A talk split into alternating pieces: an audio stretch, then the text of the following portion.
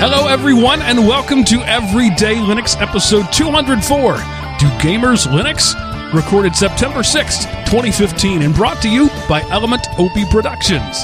ElementOpie.com. Welcome back, ladies and gentlemen, to the Linux show that's not about Linux, but about life in the context of Linux. I am your host, Mark, the Sultan of the Soapbox Cockerel, and joining me this week is your tr- your friend and mine, the gooey kid, Mr. Seth Anderson. Hey, Seth, how are you? Hey, Mark, doing pretty good. And a big shout out to the faithful element opiate sticking with us once again. And uh, the uh, the command line Godfather is is MIA. He got lost somewhere between House A and House B. Uh, I I think he's fighting with Comcast to get internet access. But uh, we wish him well, and uh, perhaps someday he'll return from the tomb of the unknown soldier. But we do have a true hardcore Linux gamer to replace him, and that is Jordan from the Linux Gamecast. Hey, Jordan, how are you? I'm feeling rather sh- uh, rather crappy because I don't have one of those nifty little uh, underbar things. Oh, the lower third, So- yeah. Yeah, I, d- I don't have my lower thirds. I feel I feel naked and unidentified. Well, you can make that happen. That's right there in the Hangouts. You can make that happen. Yes. it's uh, I, I- I can get naked right Yes. now. Yes, It's it's excellent uh, uh, audio commentary for our, our audio listeners to have Mhm. the uh, the lower third going. Yes, of course. So, Where- uh, where the, where Jor- the crap is this? I don't even use it. Jordan's going to be hanging out with us tonight, um, and uh, we're going to talk about him and about his show. But uh, first off, we have other random stuff to talk about because that's what we do here, including the fact that uh, Seth no longer has stinky, dirty clothes. Yeah. Um, our washing machine went out at my house. And so I had to buy a new one. And of course, that's fun when you're one person manhandling a washing machine off a truck and into a house and then through a, through an obstacle course that is our house. But I got it in. It only took me a day. And so I did a load of clothes last night. Woohoo! I can do washing machine. Yeah, that's exciting. We uh, there are five people in my house: my wife, myself, my three children. Laundry is a never-ending, constant battle. Uh, and in fact, our washing machine now is making a strange noise that I believe is the bearing, uh, the rotator bearing going out. And it's like we we got to get that fixed. That thing can't be down. It's like if the, the- the, the the the trick is to shower with your clothes on, and uh, you That'll clean do yourself and your clothes. it's it's like if Yeah. the pump goes out at the sewage plant. You know, before long, there's still stuff incoming, but nothing outgoing. That's what it's like at our house when the washing machine breaks. So that that's a mission critical piece of equipment around my house. Mm-hmm. Need to teach your kids how to use a washboard, maybe. yeah, there's we do have a stream with some rocks out back. You know, here's some here's some palm olive, here's a rock. Go do your thing. Seriously, kids are spoiled these days. They, They have uh, no concept of how to manually wash their clothes. They expect to be fed and have a roof over their head and, and electricity. Uh, kids today. Mm-hmm. Man, Damn humanity. kids. All right, so uh, that's that's it. I, I don't have anything interesting or uninteresting to talk about this week, other than I, I did mention last week I was reading the the Seveneves book uh, by Neal Stephenson. Maybe it was two weeks ago I mentioned it. I'm still uh, it's a 30 hour audio book, so I'm still into it. But um, I'm not super familiar with Neal Stephenson's work, uh, but I've, I've I've I've read uh, Snow Crash. That was I think that's the only uh, one I bought from him, and I also have Cryptonomicon uh, sitting on my shelf. Or no, no, it was uh, Diamond Age sitting on my shelf. I haven't gotten around to reading that yet. So I, I'm pretty sure that it's not uncommon for his books to take a hard right turn into the weird, and this one did it at hour 20-ish of 30. Um, it just went Uh, Wow, wow, way, that- that- way hard right turn. That that that seems a bit uh, seems a bit slow for Neal Stephenson, considering the main character in Snow Crash is a dude called Hero Protagonist. So, Yeah. But it's still an interesting book, just maybe a little more interesting than I had, uh, had, uh, bargained for. mhm, yeah. Stephenson stuff usually goes into some weird places. That's why I like it, though. Yeah, I'm, uh, I'm much more into the, well, uh, the, I'm more into the hard science and, and history sort of stuff. I, a little bit, I, I- sci-fi is fine. I'm not into fantasy. And this book took the turn from sci-fi to fantasy. And, um, I'm not sure I'm ready to go on that ride, but I'm going to try, I'm going to do it and we'll see what happens. I'll let you know when I finish with it, probably this week. But you know what? You know what Sure. happens next month, Mark? The Martian. Yeah, is that, it comes out next month? It comes out in October. Oh, cool. When will when will people learn? Stop sending Matt Damon into space. It just ends Bad poorly. things happen. Yeah. so this is like born on Mars. Uh, that it's, it's, Uh, no, no. The, the the premise of the book was this guy gets Right. trapped on Mars and he has to use science to Yeah, we've talked about the book a lot Mhm. on the show. It's actually one of my favorite books ever. Um, Well then, yeah. shows what I know. um, Seth uh, Seth enjoyed the book, hated the audiobook. I love the audiobook and haven't haven't read the actual paper or even Kindle thing. Just, you know, reading. It's so 20th century. Sure. All right, let's move on Yeah. to uh, some some feedback from our listeners. Let you guys talk to us. Hussein gets all philosophical on us, um, and I just got to say, there's a little bit of a, a mind blown moment where a fellow named Hussein starts his email with "Howdy." Um, just the paradigms are clashing in my brain, but I'm going to go. Cle- with it. well, I mean, clearly you never lived in Alberta, so He says, Howdy, I was listening to y'all talk about whether white hacking is morally right or not. I just wanted to add to this discussion. Obviously, white hacking is illegal, but that's beside the point. Mark and Seth disagree on the subject because Mark holds to the duty ethics with respect to the issue. He believes that one cannot violate the rule, you shall not touch that which is not yours without permission, so white hacking is wrong. Seth, on the other hand, believes in unilateralism with respect to the issue. White hacking probably produces good results overall, so it's right. Both views are very suspicious, and I think both are false ethical theories. But in order to resolve this issue, we have to agree first what ethical theory is true, or at least which ethical theory should be considered. Disagreement on ethical theory surely can result in disagreement in ethical duties. I have no idea which is si- which side is right. I believe in a theistic ethical theory, divine command theory in particular, and gives no and it gives no clear direction on which is right. I feel I want to say more, but now I got my bacon finally. I want to enjoy it. Hussein. Um, I don't even know how to respond to that, really, because there was lots of stuff in there that I'm not smart enough to there, there, there, there, there, there is that uh, that last uh, last third of the email kind of went into its own direction. I don't think any schools of theism have any thoughts on infosec. That was uh, Uh, that was a Neal Stephenson email. It started out slow, and then it took a hard right turn about two thirds of the way through. no, that that that that would imply some level of quality, maybe. I don't know. But Uh, I, I I did appreciate the bacon mention, so um, I hope you enjoy the bacon. And you know, you got to do better, Hussein. How was it? Regular bacon, or did you have it to go with something? You can't leave us hanging with. But now or- I've got my or was it uh, peameal bacon? Or Yeah, just regu- you know, or See, that's a- side bacon. That's that's another thing that's my. I'm, I know I'm showing my racism, but a guy named Hussein talking about bacon, it's just it's really blowing my mind.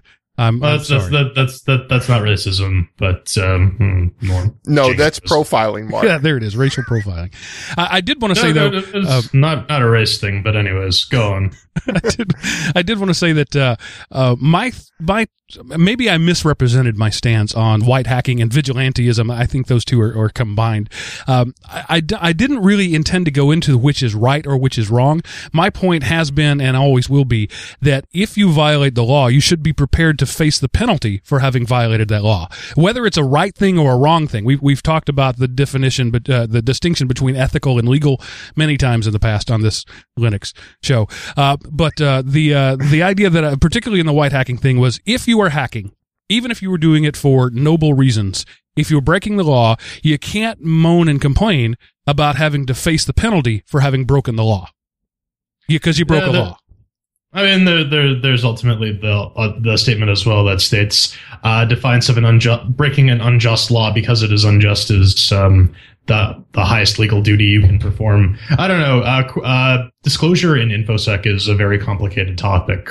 At, um, there are multiple schools of thought about it, uh, but ultimately, any any and any philosophy you have to adopt has to effectively nix the issue that's being exposed. I mean, uh, I, can, I can find a vulnerability in a piece of software, and the actions I should I take should benefit the greatest number of people. At the same time, there should be an opportunity for the corporation or company uh, in question to patch their uh, patch their software before the uh, vulnerability goes public.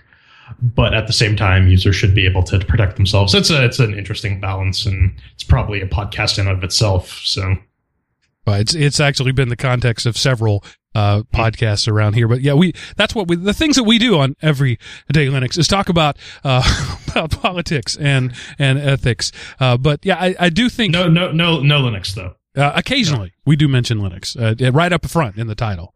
We we mention Linux. Uh, Uh, that, that, that counts. That, that's the one time. Sure. Yeah, that's good. Jordan had no idea what he was getting into. He was like, "Sure, I'll do a podcast." And he- Oh, I, he- I, I, I had every idea what I was getting into. You think I didn't do my homework? I pity you folks. But we'll wait. I'll wait till we get to the meat of the discussion for this week.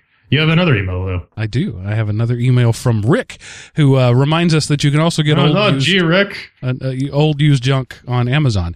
Says you mentioned on a recent show that when you look for new things, uh, you look on Amazon, and when you want to want used things, you go to eBay. I would also encourage you to check uh, for used items on Amazon. I found a lot of good deals where private sellers sell used items at a fraction of the new price. I've even sold a couple of things there myself. Works great.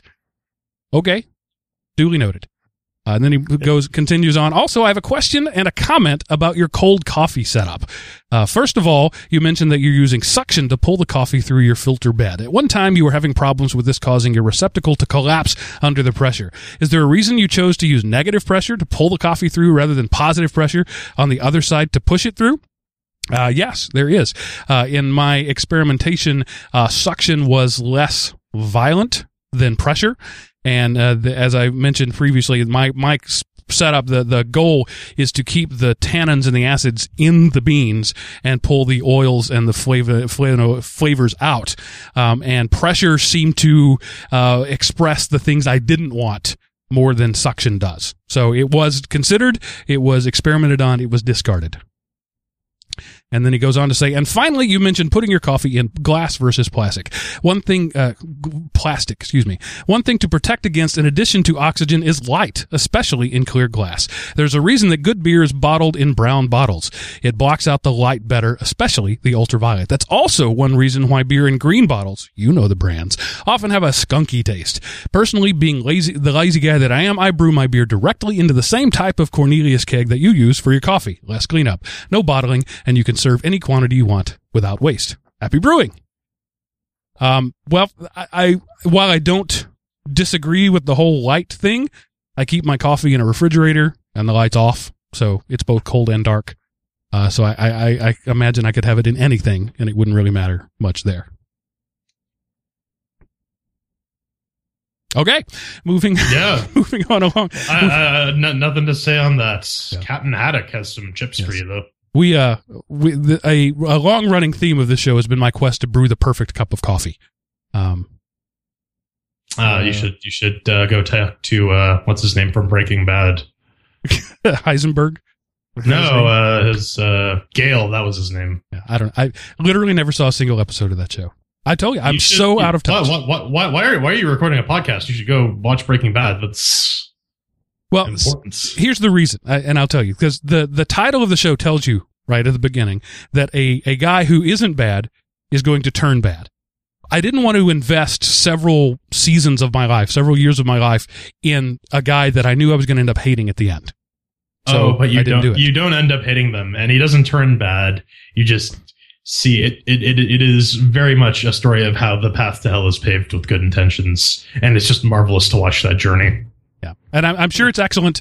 I'm just I just haven't checked it out, and maybe someday I will. It took me five years after the show was canceled to watch Battlestar Galactica, so you know. Uh, I also haven't seen a single episode of Mr. Robot, which I understand is stunning. I just haven't seen any of it. The Yeah, it first wrapped- episode, it, wrapped, it wrapped up too. So if you want to binge that, that's uh, now as a good time as any. yeah, the first episode was good, but I and the second episode was eh, and I I didn't finish the third one. So Oh, then uh, you're missing out. But uh, this Utopia thing sounds like a thing, But doesn't bef- it? before we do that, Chris has let me know via Skype that he would like to Hmm. join the conversation. So I'm going to bring him in and we'll just see what happens on his makeshift somewhere on a raft in the Pacific Hmm. is Chris, It's- the command line Godfather Neves. Hey, Chris. Hello, gentlemen. How are you guys doing tonight? Uh, so far, Pretty so good. good. Well, how are how are things? How are how are you making it? Uh, slowly right now. Um, and oh, I'm having a great error message on my Audacity, so I'm not gonna be able to record tonight. Okay, we'll just make it work. Um, so the the disembodied voice from beyond that you hear is our very own Chris Neves. So you're in the. I told the guys uh, uh, at the audience that you were in the middle of moving. How is that going? Uh, Have you have you relocated your stuff? Yes, everything has been moved to the new house. The old renter, the the rental is no longer under our control. We have moved into the new place. Um, after fighting with my service provider for internet, I switched to a new one, and I just got it set up like t- maybe an hour ago. All right. So we're not So- sure how, how stable he will be or how long he'll be with us, but we're going to enjoy his presence while he's here. We've, uh, we're halfway through our listener feedback. So we got one last email from Captain Haddock, who's been a, a bit of a perennial, uh, commenter recently. He says, Hey, Mark, based off your statements on the topic of is the internet a failed utopia? I thought you would enjoy listening to a recent episode of the Awesome Truth podcast, which produces, quote, movies for your ears. This specific episode, linked below, and I'll, if I remember, I'll put the links in the notes, is called The Last Job and is set in a utopia where work isn't necessary. But the plot takes a turn and you discover that a utopia of no leisure uh, will ever exist. Pretty much any utopia for that matter. Cheers, Captain Haddock. P.S. Love the show. Love Linux. Don't agree with RMS. Love your political slash theological views and willingness to speak your mind in this day and age. Frankly, we need more people like you. Keep it up, mate. That right there is actually the whole reason his comment is in here. Um, I get I get so many people abusing me. I wanted some praise, and so the whole other bar, part about the the other part. Sure, if you want to go listen to the Awesome Truth Gotta- you- podcast, that's great. You, you got to embrace the abuse, man. yeah, if, if, if, if you if you remove the fangs, it ceases to be a weapon and starts to be something that you can turn into content. That's what Linux Gamecast does. It's worked out. I think. I don't know. Maybe. So, uh, yeah, one of the things I like to do on this show, and, and I, frankly, we don't do enough, is talk about other podcasts because we're Mhm. all one big community here. And I've never heard of the Awesome Truth podcast, but now that uh, Captain Haddock has brought it to my attention, I will go check it out, and I encourage you to do so too. All right. So what's There you on go. the docket next? So the next thing that I have to do, because they pay me to, is talk about Linux Academy. Dot com. Uh, very briefly, because we're we're known for our very short commercials around here. I'll tell you about our our friends. Uh, uh, wow, I just totally blanked on his name. Anthony. Thank you, my friend Anthony, who uh, he started uh, here his journey. We did a, a, an interview with him because we thought his product was interesting, and uh, his business has sort of grown with our podcast.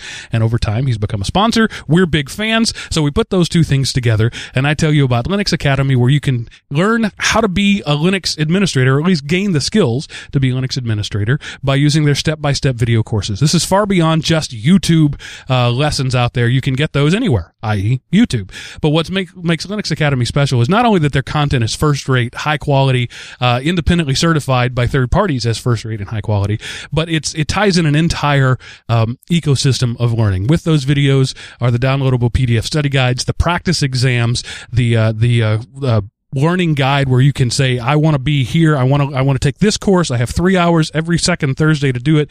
It'll build your syllabus for you it'll email you uh, let you know today you need to do this you need to take these exams and it'll keep you on track just like your mother would if you were uh, at home uh, going through to college. It's it's really it's sort of a college in a box linuxacademy.com well over 200 videos now, and they've they branched out far beyond just Linux. You can learn Linux there, but you can also learn uh, uh, um, Ruby on Rails. You can learn uh, Amazon Web Services. You can learn. Um, I'm just extemporizing because I can't remember off the top of my head. They've they've expanded in so many different directions, but their core is still Linux. It's built right into the name, LinuxAcademy.com. So check them out and uh, let them know what you think. The uh, the the content you get there, as I've just expounded on, is really high quality, but the price is for is pe- uh, peanuts twenty five dollars a month. In fact, that's the most that you can pay twenty five dollars a month. That gives you access to the videos. That gives you access to the study guides. That gives you access to these amazing virtual lab setup where you can have up to four virtual machines running simultaneously, interacting with each other in a safe and practical environment to blow stuff up and learn from it.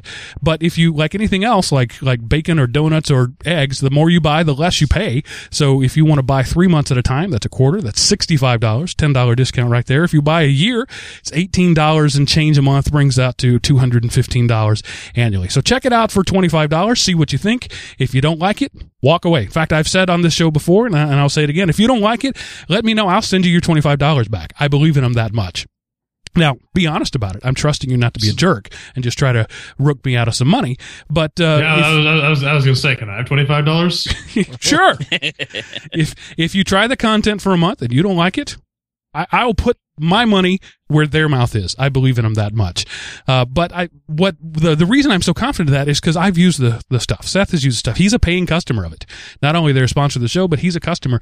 And I get email time after time again from people saying, this is exactly what I was looking for. So check them out, linuxacademy.com. If you use the Linux, uh, if you go to use the uh, code everyday Linux or go to linuxacademy.com slash everyday Linux, either one works. You get a special discount. So even the prices I just told you are total BS because you won't pay that much if you use that code. linuxacademy.com. Check them out. You know, and I just want to throw in on that, Mark, that um, the Linux Foundation did their like kind of 2015 job reports and they found that nine in 10 hiring managers are planning to bring Linux talent on board and 50% are reporting they're going to hire more Linux professionals than last year. So the need is out there. Um, you know, if you dim it and the need is so great that you don't have to demonstrate expert status. You have to demonstrate competency and then you can really get on the job training in a lot of cases to grow with the job. So the Linux Academy, if you want to get into IT or if you want to get into better IT position can be a great avenue for your advancement. All right. Uh, I, I, I don't know. As someone who occasionally interviews employees, I like uh, I like seeing people with uh, hands-on experience. So that's make of that what you will. Uh but that was a short commercial. Yeah. So Yeah. what's next? So next is Wha- you, where we talk about Linux, the state of Wha- gaming on Linux. And you are a resident expert, Jordan, on those sort of things. But before we go into that whole Linux thing, tell us a little bit about you. Who is Jordan? What do you do? Why should we care? Uh, my name is Jordan Sfung. Uh, you can find me at The Burning Fool on Twitter. I am a co-host on Linux Gamecast Weekly, the show that covers Linux gaming news, reviews, how-tos, and whatever the hell else we come up with, as our lovely technical direct- director Venn would say. And yeah, we, we talk about uh, Linux gaming news. We're uh, on the more technical side of things. Uh, a lot of our audience are game developers. And um, actually, uh, one, one of the cooler people we have in our audience is Aaron Plattner, the head of driver development at NVIDIA, which was kind of neat finding out that he uh, he's a fan of the show. Um, no, but uh, like a bit of my history, I was uh, basically involved with the Fedora project for a number of years. I contributed to their Raspberry Pi operating system. I helped bootstrap the ARMv7 HL ARM architecture, and I've been working in Linux since I was maybe 16, 17. So, yeah, Very cool. Which was what, about five years? You look like you're a baby. possibly. I'm only 26, so that's a little more than five years. So uh, you got some real technical cred there, and obviously a love of Linux. Uh, so Mm. when when we talk about gaming on Linux, my one of my contentions all along, and you can set me straight if I'm wrong, is that there Oh, yeah. really is almost no, no such thing as gaming on Linux. It's gaming on Windows where you use Wine or something like it to run it sort of sort of kind of cludgily on Linux. Well, that that that is a very very overly simplified view of it, and that was really only maybe like four or five years ago. And, and even even then, like wine wine exists to scratch an itch because for those of you who don't know, wine is just an implementation of the Win32 API in Linux. It basically takes the instructions that uh, you would submit to the Windows operating system and translates them to Linux. So it, it's really meant for uh, running more than just games like uh, Photoshop or any uh, number of other productivity tools. And Wine is great when you have uh, when you want to actually play games that will never get ported, but for the longest time, there has actually been effort to put games on Linux. Back in the early Audis, as the uh, as the hipster folks say, there was this uh, little company called Loki Games that published a bunch of games under Linux. Uh, they went under though. Um, oh, even before uh, even before Steam got on the Linux bandwagon, uh, stores like Greenlight or not Greenlight, um, Greenhouse and uh, Humble were selling Linux versions of their games. Uh, so that and that that's not even mentioning the panoply of open source games that exist in complete engine implementations. Like um, you might have heard of something called Open Morrowind. Sure. No. Uh, I, I, I'm I'm seeing the eyes glazed over deer caught in headlights. No, uh, if, if you ever heard of this game, it's the Elder Scrolls 3 Morrowind, and a group of completely insane people have taken it upon themselves to entirely rewrite the engine so that you can just drop the Windows game assets and play it on basically anything. So, So, I mean, that's pretty cool. is is that a in my again I I I cre- preface this by saying I'm not a I'm not a gamer so if I'm Mhm. wrong smack me down but but what I what I know certainly from the humble bundle and my guess is going to be about greenhouse games as well is these are not AAA first run modern titles they're either ports of That- older no- games or they're small games Not necessarily. There there are a lot of indies that actually put out Linux clients uh, for their games, but uh, Humble has been well earlier on. They contributed to porting some uh, bigger games over to Linux. Um, I think they were involved to some degree, and I could very well be wrong with that. Ben's going to be shouting at me on Google Plus, um, but I think they were involved with the Shadow Warrior port. Um, one one of the guys they recently got to uh, port games, Ethan Lee, otherwise known as Flibbity Jibbity Shibbida Babadaboo. Um, he's uh, he's been on a warpath, basically creating a toolset called FNA to, that allows you to take um, games developed for Xbox Live Arcade and just run them on any platform because it's all SDL2 based. Um, sorry, what was the question again? I got a bit sidetracked. AAA games versus Tri- you know AAA others. games. I, I, I mean, like AAA games existed on Linux for a while. Doom was probably one of the first AAA games ever to come with Linux. Quake shortly after that. Um, the number of the number of Loki ports actually fairly early on, and even then, now we're getting uh, stuff like Shadow Warrior. Feral is putting out uh, Company of Heroes, which we had some issues with last week. If you want to know about that, you should check out linuxgamecast.com because I got to plug our crap. Um, No, you can't. uh, you can't do that, man. Screw you. I do what I want. I'm taking over this show now. Welcome back to the Jordan Show. No. Um, the yeah no there there are there are uh, Borderlands getting ported by Aspyr Civilization. There are a lot of AAA games coming to uh, Linux, or more specifically SteamOS, uh, Valve's own particular distribution. Um, so it's not just indie games. Uh, it has been for a while, but it's getting better and better and better as more companies get on board. So So are these first run games or is it you know like Netflix Uh, you got to it- wait a while It de- it depends. Some games will release same day. Um, Borderlands, the pre-sequel, which was a pretty big deal, released on all platforms simultaneously. Huge props to the folks at Aspyr for uh, pulling that one out of their butts. Oh, they even got cross-platform multiplayer working on day one. I hold that port up as like the the Linux game that that that's the bar that everything is compared to. Um, hell, uh, XCOM got ported. That was a little after the fact, though. We're we're we're we're catching up. Um, hell, uh, Feral is releasing. Well, they're they're they're working on Batman Arkham Asylum. Uh, not Arkham Asylum, Arkham Knight. That was the one. Oh God, there's some other person who joined the hangout. My God, it's hideous. Dear Lord. Uh, Trying. so uh, uh, the these games uh, when you when you get a first run day day one uh, AAA game, is it the same experience as you would get on a console or on on Windows? Uh, let's well, let's I- even throw I- the I- I console would- and just compare I, it to. I, I would arguably say, yeah, for sure better than a console. The main, the main problem though is that um, OpenGL, which is the 3D language that uh, folks like uh, Mac OS and Linux use, as opposed to DirectX, even though I'll, I'll probably get into that a little later, you can technically get DirectX working under Linux. It requires a bit of doing, but um, I mean, for the most part, you'll get uh, equivalent performance if the port is done correctly.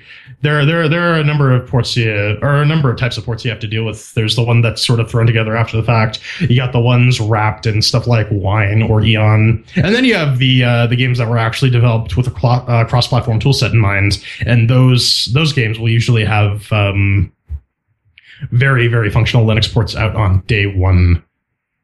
All right. So let's talk about the role that Steam plays in this. You've mentioned them a couple of times already. They seem to be Ah, the yes. the way to play Linux games. Uh, you know the the the cross platform for for sliders, as they, people they, they certainly they certainly have the market presence and the fact that uh, if you've bought games on Windows through Steam, that all of a sudden get a Linux client, you can play your games. So Steam, Steam is certainly the elephant in the room. Um, some of some of the things they've done are not truly healthy for Linux gaming. Um, they they've made a couple missteps, in my opinion, that uh, could have brought a couple more people to the platform than it, it than currently. Uh, well, no, number one is just like the sheer lack of uh, promotion of Steam Machine hardware. This stuff's supposed to be coming out in November, and the hype train has not been going. In fact, there's quite a lot of misinformation.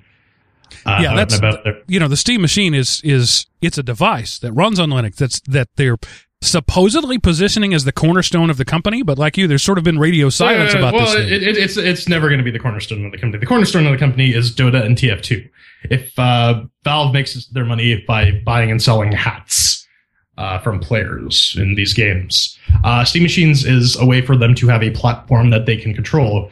The, the, the whole impetus for actually Steam focusing on Linux was uh, back when Windows 8 was coming out. The, uh, Microsoft was making a big deal about the uh, Windows Store.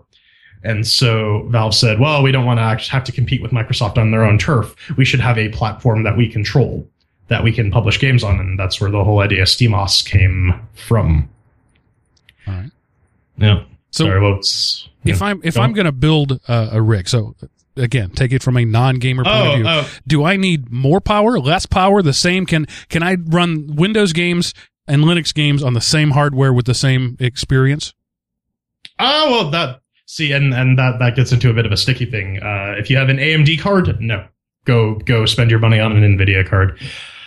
Um, I mean, for the most part, though, uh, uh, I was, I was actually, I got sidetracked. I was, I was going to bring that up, but OpenGL is the, uh, is the big, is the big problem point for a lot of Linux games because a lot of, a lot of uh, computer science uh, folks, when they learn 3D libraries and they learn how to, you know, write 3D games, they do it in DirectX. Uh, OpenGL is DirectX is made for like multimedia applications. OpenGL is actually made for scientific simulations, like uh, medical stuff, ray tracing. So, and it, it's meant it's built with a certain architecture in mind uh, that doesn't necessarily have shared GPU, CPU memory, and so on and so forth. So, a lot a lot of developers who are bringing their game to Linux have a lot of trouble with OpenGL, and as such, do not produce the same quality OpenGL code uh, that you would have DirectX code on the Windows game. So there's going to be a bit of a performance disparity. But uh, a couple of years ago, Valve actually put out a uh, uh, the results of something they did where they ported their source engine to Linux and to OpenGL, and they found that uh, with optimized OpenGL code, you will outperform DirectX pretty much all the time by a significant margin. Yep. Uh, but but again, that requires optimized code, which um, I mean, game developers they do a good job, but at the same time, they're trying to push a product out under a deadline. They're not 100 percent focused on creating optimized and good quality code, and that can that honestly does hurt the performance of a lot of Linux games. Which is why you'll you'll see giant gulfs. Uh, take Shadow of Mordor, for instance. All right, tell me about Shadow of Mordor. Shadow of Mordor. Um, there, uh, there were a lot of um, the ultra the ultra setting in Linux just does not work. The the the features uh, in the DirectX version are well more feature complete than the uh, the Linux version done in OpenGL. And I mean, the guys at Feral did their damnedest, and they did a pretty good job. The game is fairly playable, no crashes or anything like that. Um, it, it, it's just a matter of if you if you take someone from their Windows PC and you say, "Hey, check out this awesome crap on Linux," and then you show them like the frame rates and the draw times, it's going to be a bit worse. Uh, but ultimately, like properly written and optimized code for Linux will outperform properly written and optimized code for Windows. That's just All right. So, guys, I have been totally monopolizing the conversation. What do you have to say and/or ask of our illustrious guest? illustrious. Sure, that's that's the word you want to use to describe it. All right, well, that is you know Mark using big words. Sure. So, Chris, you are the gamer. Take it away. Oh, you're gonna throw it on me, huh? So yeah, much. br- bring it on, Cupcake. Ooh, no, I I just uh, it's you know I've been listening to your show for a while now, and it's it's a great show. But I I wonder, you know, a lot of times you guys do shows and you you throw your chairs, and you guys have higher specs than a lot of people that I hear playing Yes. you know Linux games. Is there a reason why you use such high end? Some of the, or I shouldn't say all of them are high end, but you know the latest ones have been fairly high end graphics cards. That, that that's true. Um, well, one of one, the one of the main reasons behind that is both Ben and I have 4K displays, and you cannot push that with a little dinky, rinky dinky video card. I, I actually like gaming at 4K. Everything looks all wonderful. When I when I when I have to record footage for the next GameCast and I drop everything back down to 1080p, it looks hideous. So I'm uh, I'm spoiled. Um, So, yeah, you, you play a game in uh, 4K for a while, and then you walk outside and you're thinking, that looks washed out and dull. No, it's, it's about the same. Uh, yeah. Uh, honestly, honestly, the uh, the specs uh, being high is a bit of a concern. That was that was my main issue when Pedro went and got his new computer. Was oh, we had his laptop, which was quite frankly a piece of garbage. But it's a good test to see if your game will run on something with bare minimum specs. I actually have a Steam box in the other room that's AMD based that I occasionally test games on. But really, what we want to do is what we want to do is we want to see how the game shines when you throw massive amounts of hardware at it. What can what can the engine actually do? Let's push the port Right. to its limit and see what we what kind of information we can draw. Now, I I, I do agree there is some benefit with having lower spec systems, but we we're uh, we're cooking something up that. Uh, yeah, we, we, we, can't, we can't talk about it right away, but it should be it should be interesting on that regard, or on the, in regards to that. That's Yeah, what you call questions? a big market tease right there. Nicely done. Yeah, it was. That was a Oh, very yeah. good market tease. Mm-hmm. Yeah, stay tuned. More information is coming down the pipe. LinuxGamecast.com. So if I tune in to tune in, yes, because it's 1940 and I'm turning a knob on a TV set. If I There you go. download Linux Gamecast, uh, what can I expect out of your show? Horribleness. Horribleness and profanity, the likes of which you have never seen. If you're if, if, if, if you're some, somewhat of a clean cut gentleman, you may in fact turn to stone. That's entirely Ben's fault. Uh, no, uh, we, we talk we talk a lot about um, the finer points of Linux gaming. We talk about uh, the news and the politics and whatnot. Um, it'll it'll go over a lot of people's heads, but we're we're we we determined a long time ago we're not going after the casual audience. We're going after the people who know what they're talking about and the people who are actually able to affect change. So There you go. Yeah, that's and that's what your cast sounds like. Whenever I listen to it, it sounds like you guys are pushing all the developers to to not just put out a crappy port, but it Actually, it, it, put some- it put some time really behind it it. really is a problem. Yeah. Um. Uh. There. Uh. One of the latest kerfuffles we were talking about on this week's show, Arma Three. They recently put out a Linux port, which was actually just an Eon wrapped. Uh. For those of you who aren't aware, uh, a couple games right now in the Steam library, uh, Bioshock Infinite, Spec Ops: The Line.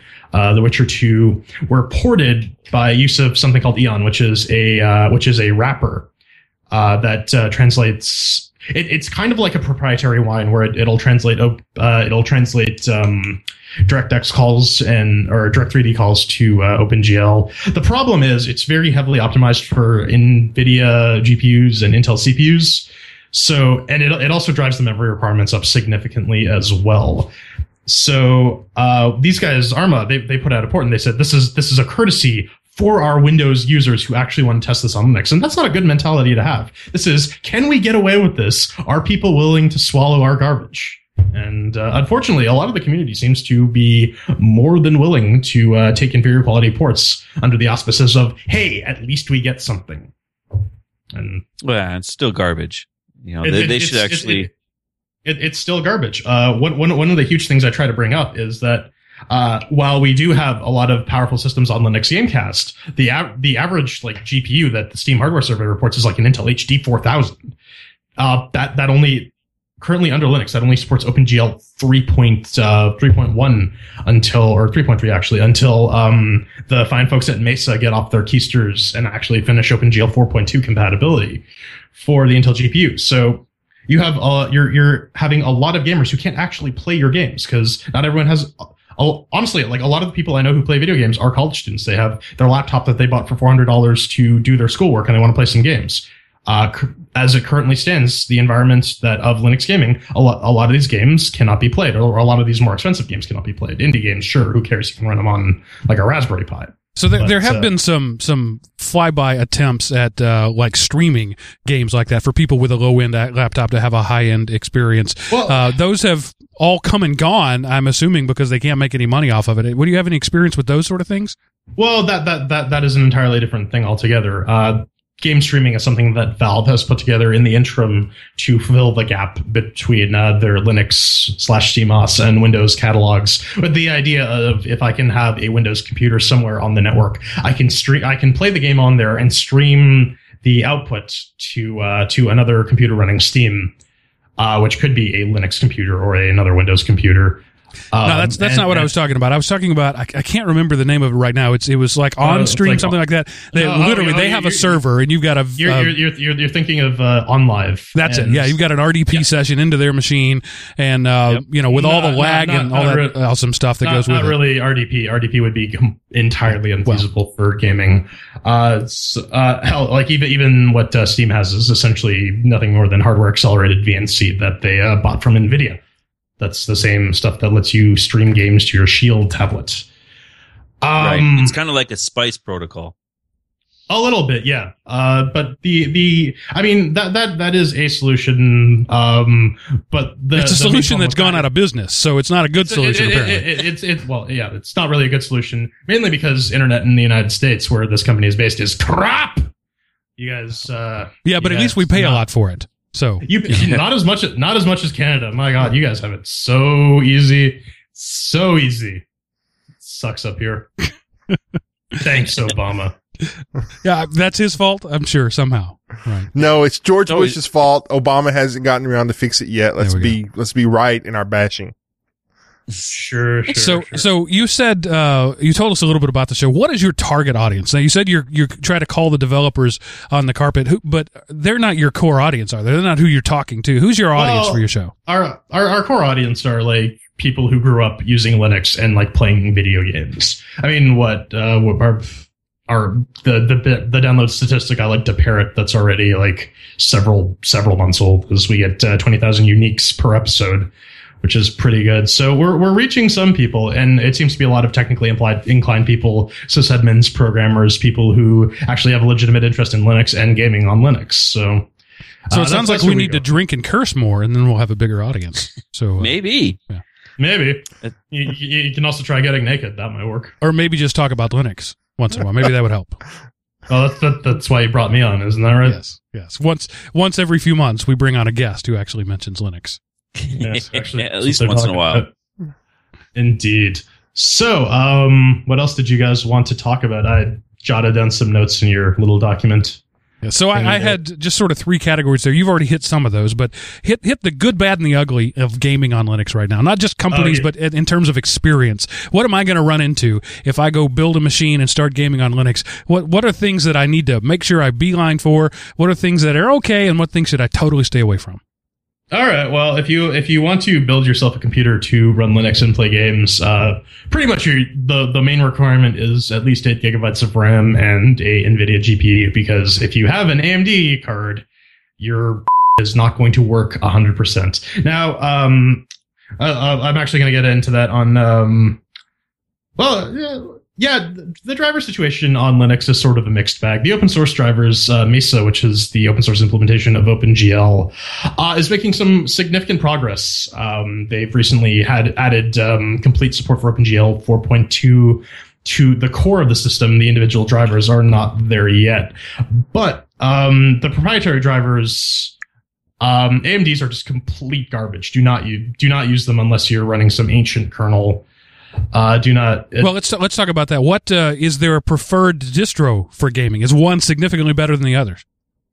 So it's, I mean, ultimately it's all Linux, uh, and Steam ships with something called the Steam runtime, which helps mitigate that significantly. Uh, the idea is the core set of libraries taken from SteamOS, which is a spin of Debian unstable with uh, a newer version of uh, the standard C library, and uh, I believe it's the 310 kernel. Um, well, all, the, all those packages are yeah. included with Steam, and the idea is you link against those, and then the disparities between individual distributions uh, libraries should go away. That's not 100% true, but uh, Steam will Steam currently recommends Ubuntu 14.04. If you want to take the plunge on SteamOS, you can. It's currently in beta, and uh, you're you're not going to have the full panoply of software you would you would in a standard Linux desktop. Because one, one one of the big pieces of misinformation about SteamOS is oh, it's just supposed to be like for regular computers. No, it is a it is a it is a TiVoized device. You guys familiar with the concept of TiVoization? Mm-hmm. But let's assume the audience isn't. Explain it. Yes, well, I was, was going to get into that. Uh, TiVoization is basically uh, you build up a product that is sufficiently abstracted from the user so that they don't know what's actually running on it. It, uh, for example, the TiVo, like uh, everyone loves TiVo, it runs Linux. It's been running Linux for years. Um, and but most and most people have been using it with no idea. Same thing with Android. Oh yeah, this is great. I, it's a smartphone that's not an iPhone. Yeah, well, it's a TiVoized phone. It's running a Linux kernel that has its art runtime or whatever the hell they call it these days, and applications run on top of that. Um, but uh, yeah, Ste- SteamOS uh, is specifically for you build a computer that is going to be dedicated as a console slash somewhat media device. They've added, they've actually gotten around to adding proper codec support for the Steam Audio Player, so it can actually play your music for the most part. That was that was a big thing because before then it was essentially useless to play uh, like MP3s, and that was really, really it. Um, so yeah, but any any, any reasonably modern, up to date distribution will work fine. And uh, if you if you want to dig a bit more in that, you can actually remove certain libraries from the Steam runtime and default to your uh, distribution native libraries to increase performance to some degree because there are optimizations that uh, packaging maintainers thrown in. So, um, So what do I you mean- run? What's what's your rig? So I, I run a I, my my CPU is old as balls. I have an an, an AMD 1090T, which is a hex core Thuban processor running at 3.2 that I really need to get off my ass overclock. I got an NVIDIA GTX 980, 8 gigs of RAM, uh, about 1.5 terabytes of solid state drive, and yeah, that's my system. And I have it. I'll pump it out to a 4K monitor. So you know, just a little off the shelf unit. Oh no no yeah, yeah you, you you go to Best Buy, you pick that up for maybe 20 bucks, and you're you're good to go. So could I could I run it uh, run Steam on a Raspberry Pi? Because it, it really sounds like you don't have much hardware. Well, uh, I, well, actually, no, you can't because Steam is a uh, 32-bit um, i6 or i686 executable, which is entirely incompatible with the ARM v7 or ARM v6 instruction set that the Raspberry Pi is running. yeah, you uh, you guys don't have sarcasm on your show. Um, No, I, I, I, I, I just like I just like spouting jargon at you folks. awesome. That works. So which which uh, distros do, are you guys running at your show? Uh, Pedro and I are running some variant of Fedora. Uh, Ven is running Ubuntu.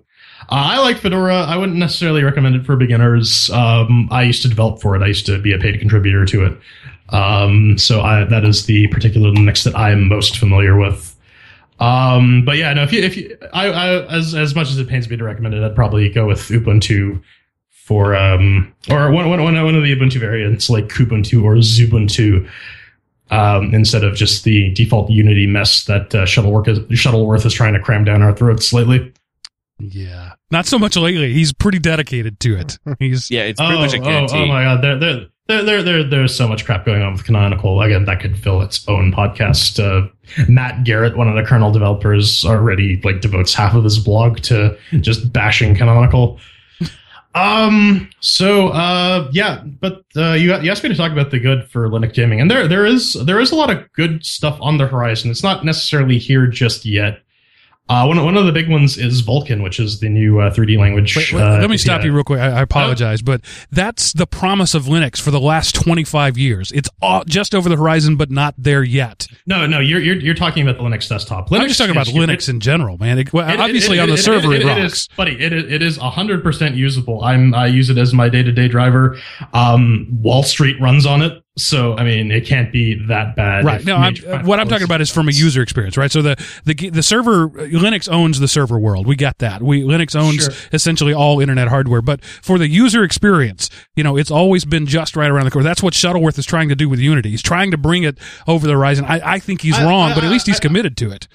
I, I feel like a lot of people say that without having used a modern distribution. That may have been true uh, 10, maybe even five years ago, but cur- but as it currently stands, Linux is entirely usable. Uh, it's just people's resistance to different things. I mean, hell, we had people on Windows XP for like 10 years, Right. five year or 15 years, five years after they killed it.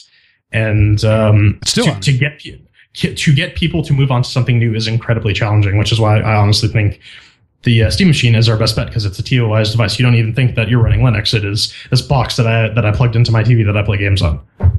All right. So Yeah. back to what you were saying. You're, the best things are just over the horizon. Uh, there there are some there are some really cool over the horizon. There is some cool stuff currently in existence that people can leverage right now. Uh, the the what you can leverage right now, uh, Unreal Four, uh, Unreal Engine Four that uh, Epic put out is a basically free open source toolkit that allows you to build high quality uh, like AAA class games. And it supports Linux right out of the box. Actually, recently they did something cool. They're supporting ARM builds, so if you you can actually build your Unreal game for the Raspberry Pi. That that was Wow. a really that is a really cool thing that they uh, they recently added to uh, 4.9. I think was the latest release that uh, came out in the past week.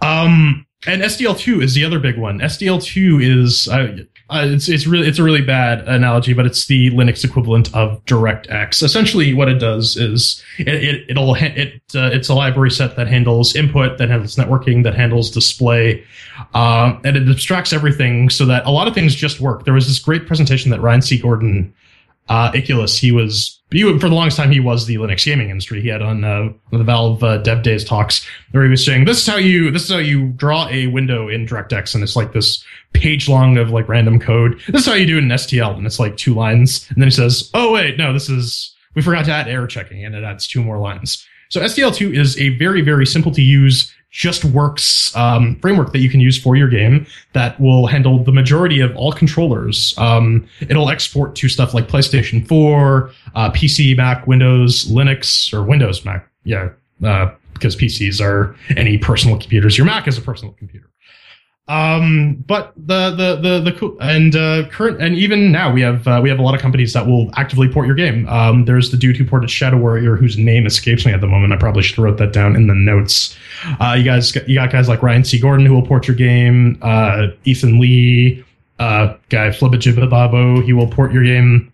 Uh, there, there, there are a lot of resources you can leverage right now to put to actually produce a workable Linux product out on the market with not a lot of effort. Because a lot, a lot, what a lot of people don't realize is the main thing is uh, when games come to Linux, they're ported after the fact. They're not developed to support multiple lat- platforms from the get go. They develop it for Windows, or they develop it for uh, for PlayStation, or they develop it for Xbox, and then they hand someone else the code and they say, "Okay, now make this work on these other platforms." That is a bad development methodology. If you if you take an extra five time units to actually make your design your application to be cross platform, adding new platforms just becomes trivial because you just compile it and you say compile it for this platform, compile it for that platform, and you have something workable.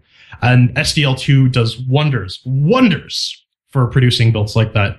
Uh, but yeah, there, there's some cool stuff over the horizon. Uh, mainly Vulkan. That is that is Vulkan and C machines are the big ones. Uh, Vulkan is the replacement, or rather the successor to um, OpenGL. The idea is it's designed much in the same way that your DirectX 12s and your Mantle is, where you basically just start feeding assembly to the GPU. The problem is. Uh, it well the one the good thing is that it removes a ton of driver overhead. So you're so um, there there was this uh, great demo. If you check out Linux Gamecast Weekly this week, we talked about it uh, on an Intel CPU where they have an op- the same demo running in OpenGL and uh, Vulkan. Oh man, I'm I'm I'm I'm boring you, aren't I, Mark? no. I'm, I'm just listening. I'm actually enjoying watching you. Looks like you're bu- sitting on a ball. You're bouncing around there. I'm, I'm I am I, I am in fact sitting on a ball. We, as we- as a fellow ball sitter, I recognize the posture. Yes. Good. um, but yeah, no, uh, a lot of the driver overhead is removed with Vulkan. Uh, the execution path is really, really short. Uh, the demo that I was just talking about, um, there was a there was an OpenGL application running. There was uh, a single core running at about 100 percent, and it was running and it was consuming a lot of power. It wasn't performing that great. And when they switched it to Vulkan, um, the uh, the bottleneck essentially dropped. Uh, the work was of offloaded across all four CPUs. Uh, total power consumption, research resources went way down, which which is all well and good. This, but that is a controlled demo by Intel people on Intel hardware. The fact of the matter remains that again we have to we have to go back to the developers, which is what Linux Gamecast is trying to address. Um, the uh, the main problem is uh, Vulkan removes a ton of uh, the execution path from the driver and then says, application, you go handle it. Which means that the people who are actually writing games have to write proper renderers using Vulkan that leverage all these features that will help with performance. And as we've seen in the past, developers seem to have a problem writing optimized code on Linux or on Windows. So let's let's talk about that. The, the tools, you know, there's some on the horizon, but there have been uh, tools available for a while now that let you write smoothly cross-platform code. It's, it may not be super optimized, but it works and it works solidly across all the platforms. What Ah, what's the holdup? Why has why is why is there so little support for Linux? Is it just a, a marketing thing? I uh, my No, no, I- go ahead. But there, there, there, there is a lot of misinformation about developing on Linux. I think it's a wonderful environment to develop on. There are so many useful tools that basically do your work for you, um, which is what uh, Microsoft tries to do with Visual Studio, and they make their uh, developers who learn Visual Studio entirely dependent on that. exactly. Um, but yeah, no. Um, I, th- I think uh, the tool you were talking about is Unity, which has the ability to export. Uh, you can write your game in Windows in um, .NET, and it'll export it to Mono, which is the open source implementation of .NET, uh, which will run on OS 10 and Linux. Um, but yeah, no. Uh, a, a lot of the builds that uh, Unity will produce are fairly unoptimized, and again, a lot of developers just say they click export and they put the game on Steam Marketplace, and it runs like because they did not um, they did not actually take time to QA it or put any work into optimizing it. And then people complain, "Oh, gaming on Linux sucks." Right, because the developers aren't doing their jobs. That's that's the main problem. And why aren't they? Uh, why aren't they? Because they're lazy. Developers are lazy. I work in the software industry. Ben works in the software industry. Pedro works in the software industry. And the one thing we can all agree on is that developers do not like learning new things. They don't like uh, exerting more effort than they actually have to. Um, there, there was an article in uh, PC World about uh, uh, you, you guys know Obsidian, right? Yes. Uh, Yep. Um, they, they recently put out a game called Pillars of Eternity earlier this year, and uh, one of one of the things the article was going on is, oh, Linux was so hard and blah blah blah. And when uh, people actually interrogated them in the forums, they were talking about, oh, oh, we've never actually installed Linux before. Yeah, so you just go to the store and you buy your Linux computer. No, you build a computer for five hundred dollars and throw Ubuntu on it. It's not difficult uh, there, there, there's there's a lot of resistance, and just because it is sort of this unknown and marketed uh, marketed by other other entities as the sort of alien operating system, a lot of people don't want to take the time to learn it. But um, And I and mean, there's coming. there's not enough there's not a big enough market there to make developers stop being lazy. You know, if if And- Linux and- and- gamers were throwing money at them by the billions, they would stop being lazy. Well, and it's a chicken and the egg scenario. Why should I uh, why should I make Right. games for Linux when no one's buying them? But then the the counter argument to that is look at the look at the results from basically any humble sale. Uh, Linux users on average pay more and uh, pay more for their games, despite the fact that a lot a lot of these bundles don't actually have uh, don't actually have games for Linux on it. People buy them with the intent of playing them online or just to own them, or if they are dual booting heathens, they might go play them on their Windows partitions. Um, but they, they they still have their purchases tracked as Linux, and Linux users do pay more. There is a desire from the Linux community to have high quality games, and we're willing to pay for them. Uh, the the problem is with uh one percent uh, market share, it's kind of hard to leverage it. But even then, with Steam, one one percent of like a couple hundred million is still a million. If, even if you make one dollar off that game, that's still a million dollars from your Linux users. That's not something to scoff at. True. And and uh, and again, it comes uh, comes back to the Steam machines. We need Steam hardware out in the wild so that people can actually play games on Linux, which will incentivize developers and companies to actually produce games for Linux. The chicken and the egg issue. Indeed, and some and companies like Valve and uh, Humble have sort of taken the first steps forward. And I, I mean, if, if if you look at like Windows Windows 10 right now, a lot of people are dissatisfied with the privacy aspect. A lot of just applications don't work with the new operating system. Um, a lot of people are realizing that Microsoft isn't really uh, isn't really the way to go. And in a couple of years, we're gonna we're we're gonna see maybe a shift. We don't know where it's gonna go because you know you can't predict the future. But I mean, you can hope that at least Linux with with outreach programs like the Steam machines will get some traction. Well, that, means we have to have the actual Steam machines in the market for us to get it. Because didn't we have another couple of delays on the Steam machines being actually sent to market again? Again? Yeah, and uh, yeah, and so and if if you actually look at some of the Steam machines on uh, on uh, that that Valve is advertising, I mean, I'm, I personally am not impressed. They're overpriced and underpowered for what you have to pay for them.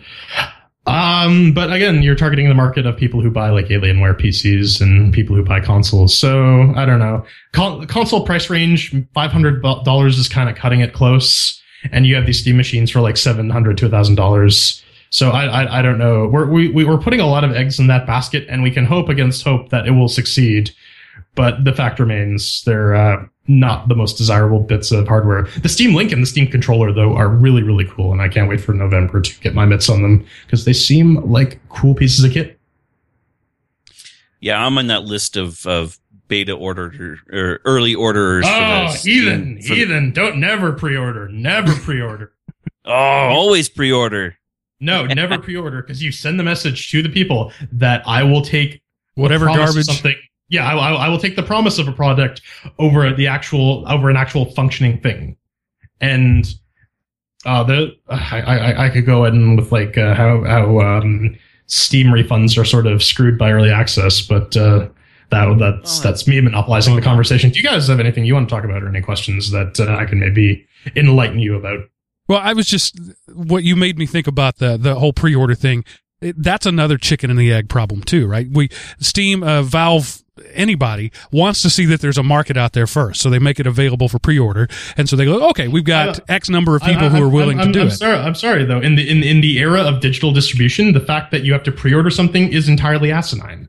Pre-ordering came from when I had to go to my freaking electronic boutique to get a Well, copy. okay, of so for games, but I'm talking about hardware. So, so the Steam Machine hardware, you can't digitally download that. You've got to spin up hardware. You've got to do production. So you need to know that there's a market there first. Yes. And that and that is true, but uh, when you're asking people to put down thousands of dollars as a down payment for the promise of a console, that's uh, you're you're, you're not going to get too many people biting that hook. It's it's sort of it. I think it would be more efficient if a if a company did more of a Kickstarter thing than than Valve trying to pre pre-order Maybe I, I I think Valve just needs to start promoting it more aggressively. The- or caring in problem. general. Yeah, or, or caring in general. That there there is something to be said about Valve's apathy and their rather laissez-faire approach to Steam and their products, but uh, that that that's its own thing. But you know, even on, Um, that, on that thought process, you know, you, you also have the fact that Steam doesn't advertise much in general. They, they they really don't. They they rely on word of mouth, which works for them. But that again, you're selling uh, Windows games to people who have Windows computers, as opposed to trying to market like actual uh, a piece of hardware, a, a a product to people. So what about so we've talked about the hardcore gamer. What about the casual gamer? What's the what's the experience like for just Oh, your that- casual gamer on Linux? Ab- abs- absolutely fantastic. There are a ton of casual games on Linux. Uh, less graphically intensive ones. If you like puzzle games, if you like platformers, if you like some degree of racing games, there's not a lot on Linux, but they do exist. Um, there, there a lot, a lot of indie games just because, just by virtue of them uh, using Unity as their uh, toolset, uh, produce a Linux build, and because they're relatively low, um, they're low quality, not necessarily low quality as in like bad games, but because they have lower system requirements and they're less complex games, they'll run reasonably well just out of the box. Yeah, I, can- I can get, I can go crazy with some Frozen Bubble, but that's not exactly a hardcore Linux game. No, no. On, on, on, But honestly, the casual Bubble's game awesome. that eats all the the casual game that eats all my time is FTL. My God, I'm addicted to that. The, they, they they have a version of that now that runs in ASM.js in the browser, so you don't even need like an operating system to to play FTL. And I made a conscious decision to not buy that because I will enter the bathroom and never leave. We've just sucked one year of your life away. no, yeah, no, that, that that that all went down the toilet. Oh. Um, but yeah, no, they're, they're, but there, there, as much as like there, there are cool. There, there's a lot of good in the in the realm of Linux gaming. There, there, there is a lot of bad too, and a lot of it has to do with companies.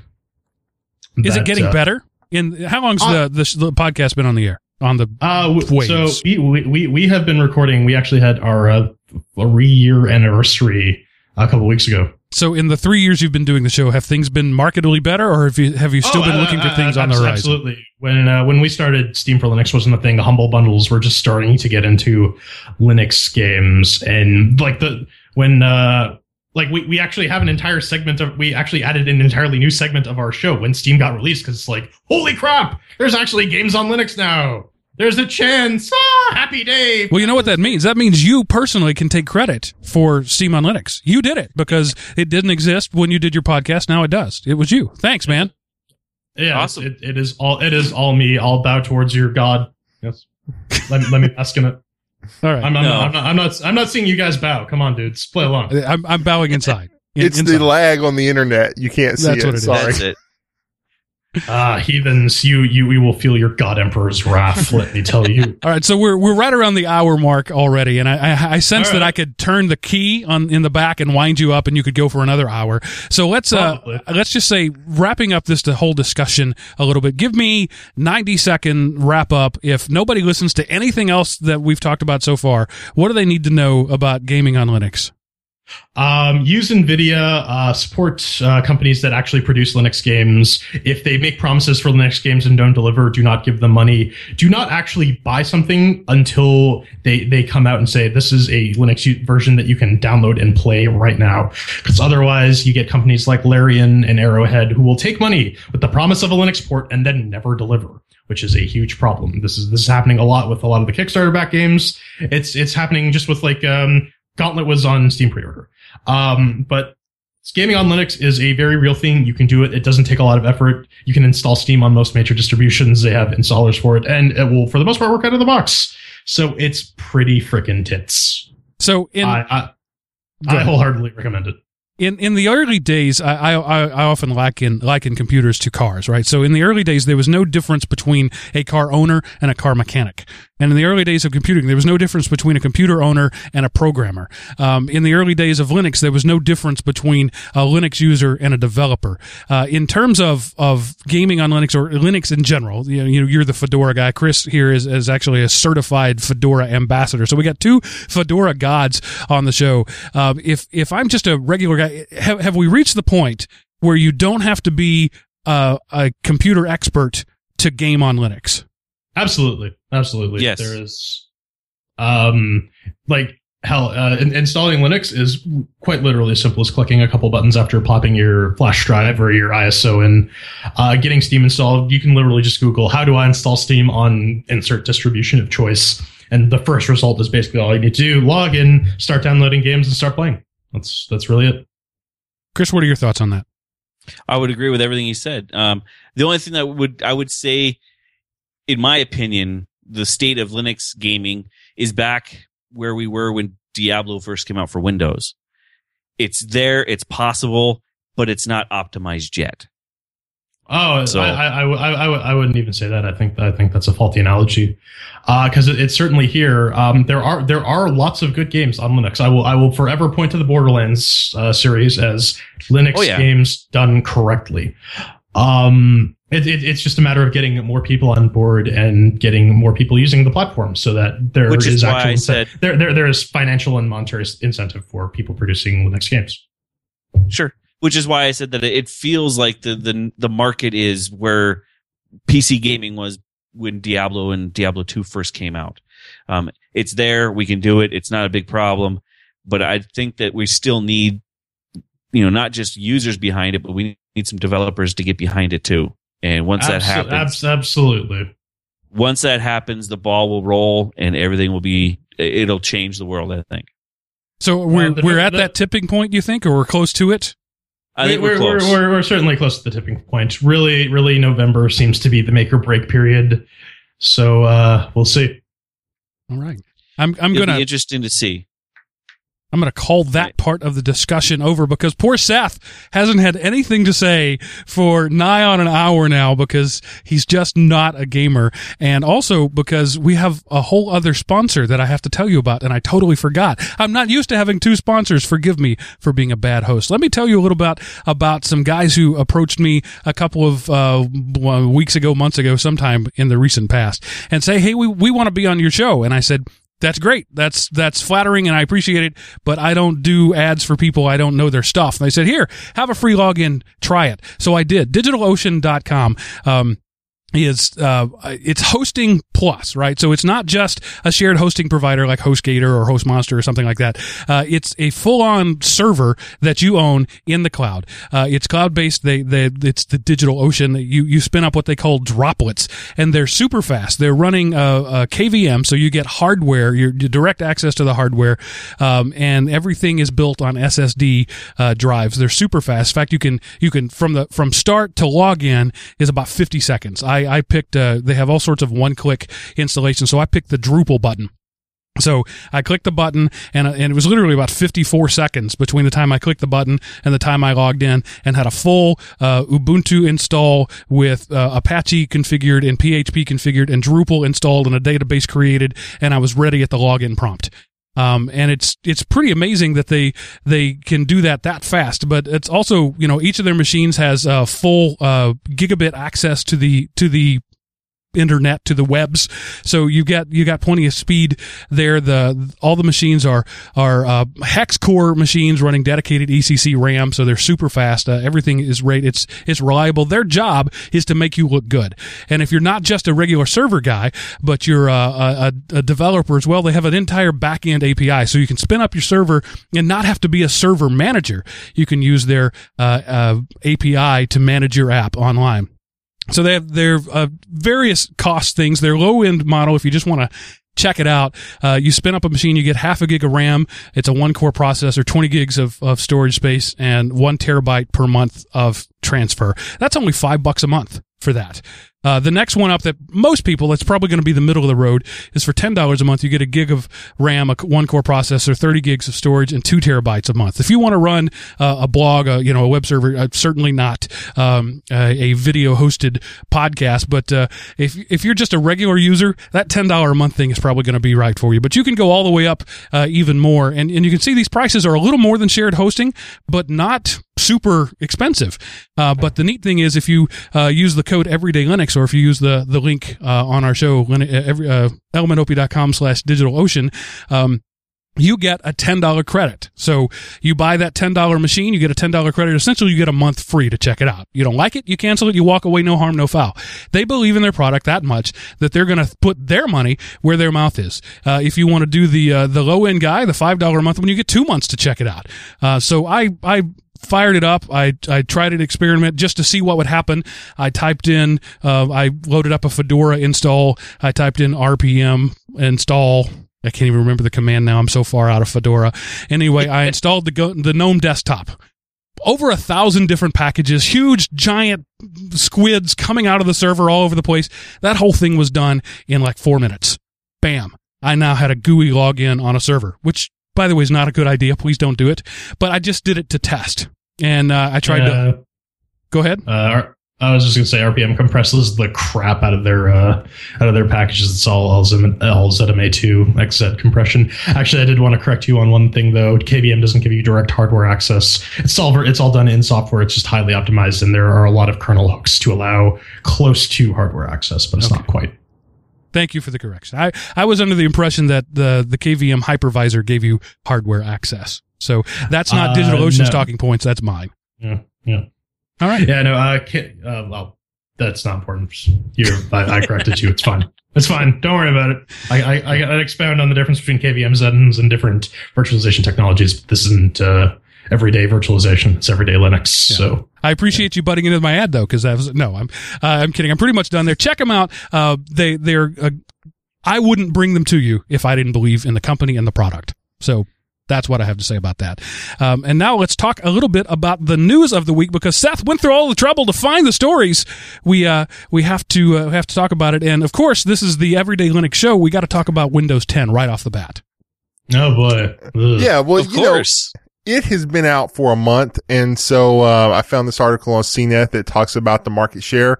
And Windows 10, they're up to like five percent of the desktop market, so that puts them ahead of Mac OS. And of course, they dominate um, all of our Linux hopes and dreams.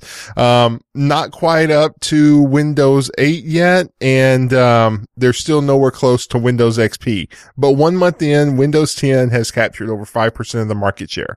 So Well, it's yay, not Windows. It's not hard. It's not that hard to do, and it's a f- almost almost a forced download. One, one of the probably the single most uh, often asked questions I get from my non-technical friends is should I update from Windows 8 to Windows 10? And my response is it can't be worse than Windows 8. Um, and I, I've done it on my own kid's laptop. Uh, it had Windows 8 on it, to put Windows 10 on. It was a non-event. It was fine. Um, so yeah, uh, I'm kind of with you when you're when you're pushing it that hard. Uh, you really can't make hay out of of desktop numbers, but you know it's there. It's fine. As so far, it as far as I know, it hasn't killed anyone. Well, and the Yes. the thing that uh, Bum, bum, impressed bum. me was Windows XP still has 12% market share, and that is just Yeah. under the combined for Windows 8 and Windows 8.1. So people are I'll- I'll- loving I'll- I'll their you. XP still. I'll, I'll tell you why that is. China. Yeah. People who don't have legal copies to begin with. Yeah. There, there, there are there are so many pirated copies of Windows XP in China that that for sure is why those XP numbers will exist until the end of time. Yeah, China and Russia both. Um, so uh, Yeah. the next story up, which is kind of fascinating to me because this is uh, this is Amazon playing into their strengths in that they've got this whole storage network built. Prime Amazon Prime goes offline. Yeah, Yes. basically they are kind of seeing because you know i mean amazon's vigit or digital. Their video offerings are not as strong as netflix. So one of the ways that they're kind of differentiating themselves and just you know to kind of expound the benefits of prime is you can download something to watch it later. So you don't necessarily have to have a live collection. You can um, you can click a download button like especially in the ios or android app and say hey i want to watch this movie when i get home but i'm going to use the wi-fi at work so i don't burn through my data plan. Download. And then when you get home you can watch it. So i thought it was kind of cool. Um, you know amazon prime for you know a lot of people who have metered internet connections, you, you can, you know, hang outside Starbucks or McDonald's or work or something like that. And you can get your, uh, digital fix on for when you get home. So I think it's kind of Yeah, cool ni- and it addresses nine a need. hours later. It- Yeah. It, was nice of you to put that uh, in that order: Starbucks, McDonald's, work. But let's be honest, everybody's doing it at work. Um, this is only on mobile, Android, iOS, and and the Fire TV, which is kind of odd there that that one is stuck in the mix. That's the the thing that is probably the most um, connected, right? Is connected to your home network. But Right. I'm guessing that they're going for the the TiVo effect. They want you to be Yep. able to just download a bunch of stuff and watch it when your power's Po- out. poss- possibly. Do you? Do any of you guys have a Fire Stick? I don't know if it has like a like a USB port or something. Now, you there's only like 19 drive. people in the world that have a Fire Stick, and we're not. We're not one Yeah. of them. Well, but you know, Well, then you're doing it wrong. Yeah. Also, this plays into like the people who have satellite because a lot of those, even though you're metered and you have a cap, a lot of them offer an unlimited option, like over the night hours when the usage is down. So you could program it to say at midnight, download these movies. And then so it doesn't count against your daytime data cap, but you have it I for actually, later. I So actually have that exact uh, setup. I get uh, un- I get unmetered uh, bandwidth in between uh, two and six a.m. Uh, and, and it also helps know. to the the prime time uh, issue with anybody who's got Netflix uh, knows that uh, the the time that you want to watch tel- uh, Netflix is not the time that you can watch Netflix. You know, between seven and ten p.m. Eastern time is the worst time to be watching Netflix, and it's it's less so for Amazon in my experience. Uh, but you know, uh, it's there's still the whole bandwidth thing. So the idea of of time shifting your download so that you can watch your content when you actually want to watch your content it's kind of brilliant. And and Amazon has built their their business on having servers all over the world and just having virtually infinite storage. So it plays right into them. They can do what Netflix can't. Netflix doesn't have the infrastructure to do that. So I really think this is going to be a winning thing. I do both. I, I would say Uh, my viewing uh, is 70 30 uh, Netflix versus Amazon, but this could shift it. Uh, and in, interestingly enough, uh, at least early on, Netflix was storing their uh, video content on S3, which was in that, which was, which meant that no matter what, you were paying Amazon for your service. I'm curious what the actual limits of um, this uh, downloading option is. Does it let you only download one or two movies, or is it just like you can fill up your uh, fill up your drive with uh, Well, downloaded stuff from Amazon Prime? I've done this. I've actually done this already. Hmm. Um, when it came Oh, out, I. I already I already pulled down. I pulled down um what was it? Five episodes of oh what was that? What is that movie or that TV show? Lo, uh, not Lost Girl, but um It doesn't matter. Nobody's going to know. Name Yeah. something. same. Wow. Yeah. Anyway, or Orphan Black. Okay. That's it. It was- I downloaded about five Orphan episodes. Black. You want to you want you want to talk about Orphan Black? Let's talk about Orphan Black. Well, I are you are you are you a member of the Clone Club? But uh, You anyway, downloaded the whole started- series? I downloaded five, Okay. and it worked without a problem. Didn't even didn't even hiccup. See, what I would love to be able to do is like download all 15 seasons of something and store it off to the side and have that just ready to chew on anytime I want. I, I, I think Amazon would probably put the kibosh on that though, because that that is a fairly uh, well open vulnerability for at least pirating videos Right. off of their service, and they have their partnerships that they got to protect. So, I mean, So- it, it, it's a cool thing. It certainly sets them aside from Netflix. Um, but as a non-Prime customer, because I live in Canada, where that service is kind of, eh. Well, so we'll see how it goes. Maybe, maybe Ben will be super into it because he loves the Amazon Primes. Yes. It'll be interesting to find out. I didn't have a chance to dig into it to see if it's an encrypted blob on the phone It's or got my be. tablet, but It's Uh, gotta it, be. I- it, it, it- it's gotta be almost some way. Universally is, yeah. Well, but I and mean, I, I didn't put it in here, Does- but there's a company that is caching Netflix for you. You pay a $7 a month fee. And what happens is you can down, you can program it to download stuff, but in order to play it, you have to have an authenticated Netflix session. So you would need to be logged into Netflix to play it. Yeah. And if they pull it off, if Netflix pulls it off their catalog, you can't play it at your house. Um, you know, if What's- you cancel your Netflix membership, if the DRM baked in would prevent you from playing it. But so Netflix, What, what, what, what, what- I was, I was going to just quickly say, what's the over under on those guys getting a cease and desist in the next six months? well, actually, it's one of those things that Net- Netflix knows they're there, but, um, you know, it's kind of like Netflix has been public. We're not going to do this, but if you want to do it, you, well, and there's licensing because you have to have a Netflix membership and then you have to have a membership to this company. So it basically doubles the price of your Netflix subscription. And I was looking for I don't know. it. I- it- I couldn't find it, oh, but sorry, continue. If you're Uh, if you're a full on cord cutter, that double price may be totally worth it to you. Most people pay for uh well not not most people. Everybody who has a TiVo pays for that TiVo. Right, so this is bringing the Yep. TiVo to the the offline guys, the cord cutters. So I, I think it's uh it's an interesting idea. We'll just have to see what happens with it. Mm-hmm. It reminds me a bit of that whole Aereo mess. So we'll see. Which Oh. was per- was which was perfectly legal until the courts decided that it wasn't because it was Wow. too good an idea. Aereo broke But- my heart. It's like we we conv- we created this entire uh, Rube Goldberg contraption just so we could be perfectly legal every step of the way. And the court said, yes, you are perfectly legal every step of the way. But when you add up all those legal steps, it's an Ill- illegal process. Sorry, you're gone. Yeah, no, we're, Yeah, we're gonna we're gonna that change the rules because it's too good an idea, and uh, we're in the pockets of other folks. Um, Thank you, so Supreme Court, for what's, uh, yeah, not what's doing next? anything. So, uh, So- surprise, surprise, Windows doesn't want you to use anything but their own browser. Yeah. Shock.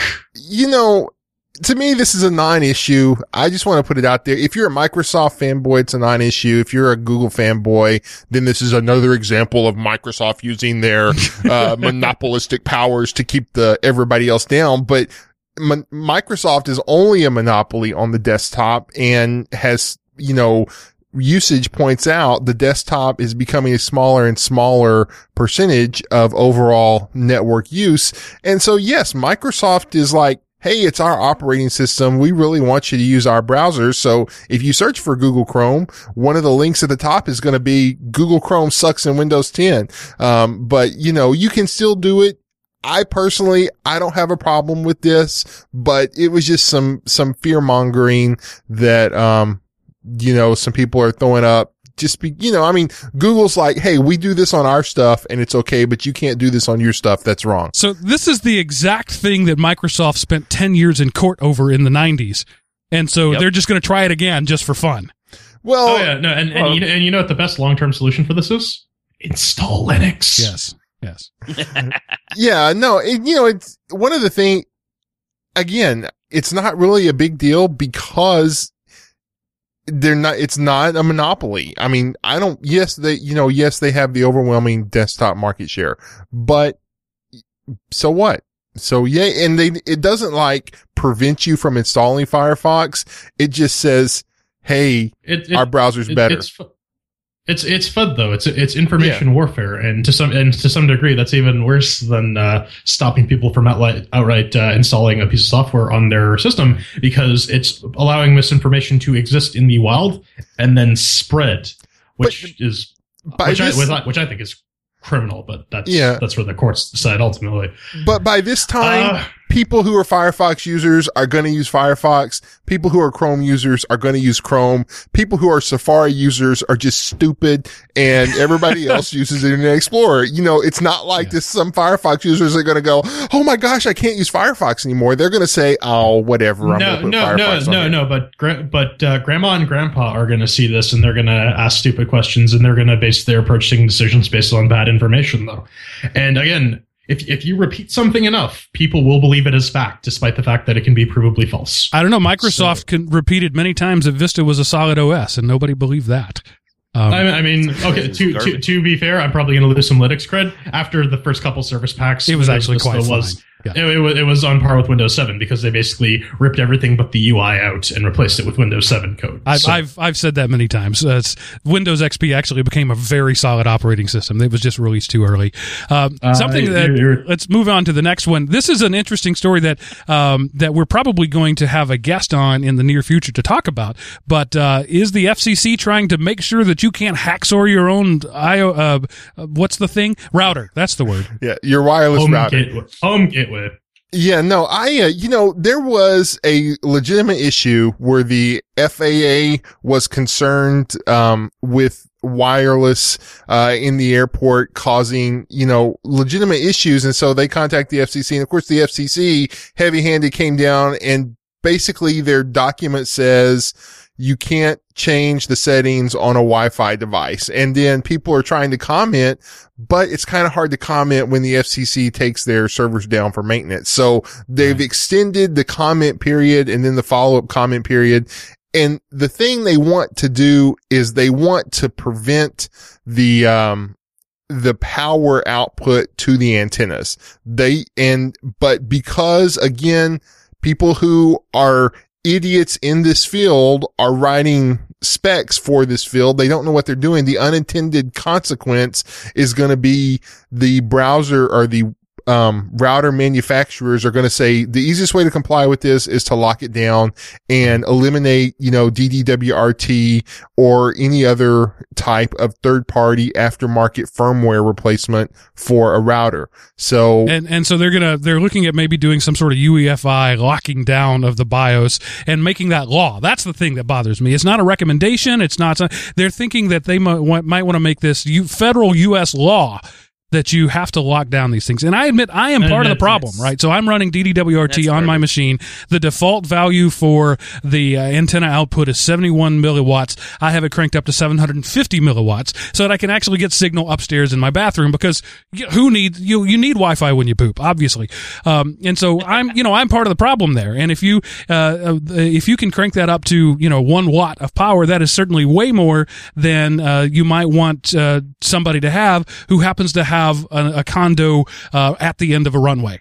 But because No. you know a few people might do it, the the the the desire here is to codify law so that uh, a few people can't be bad neighbors. Now, here, here, here, here's the uh, here's the tinfoil hat perspective on that.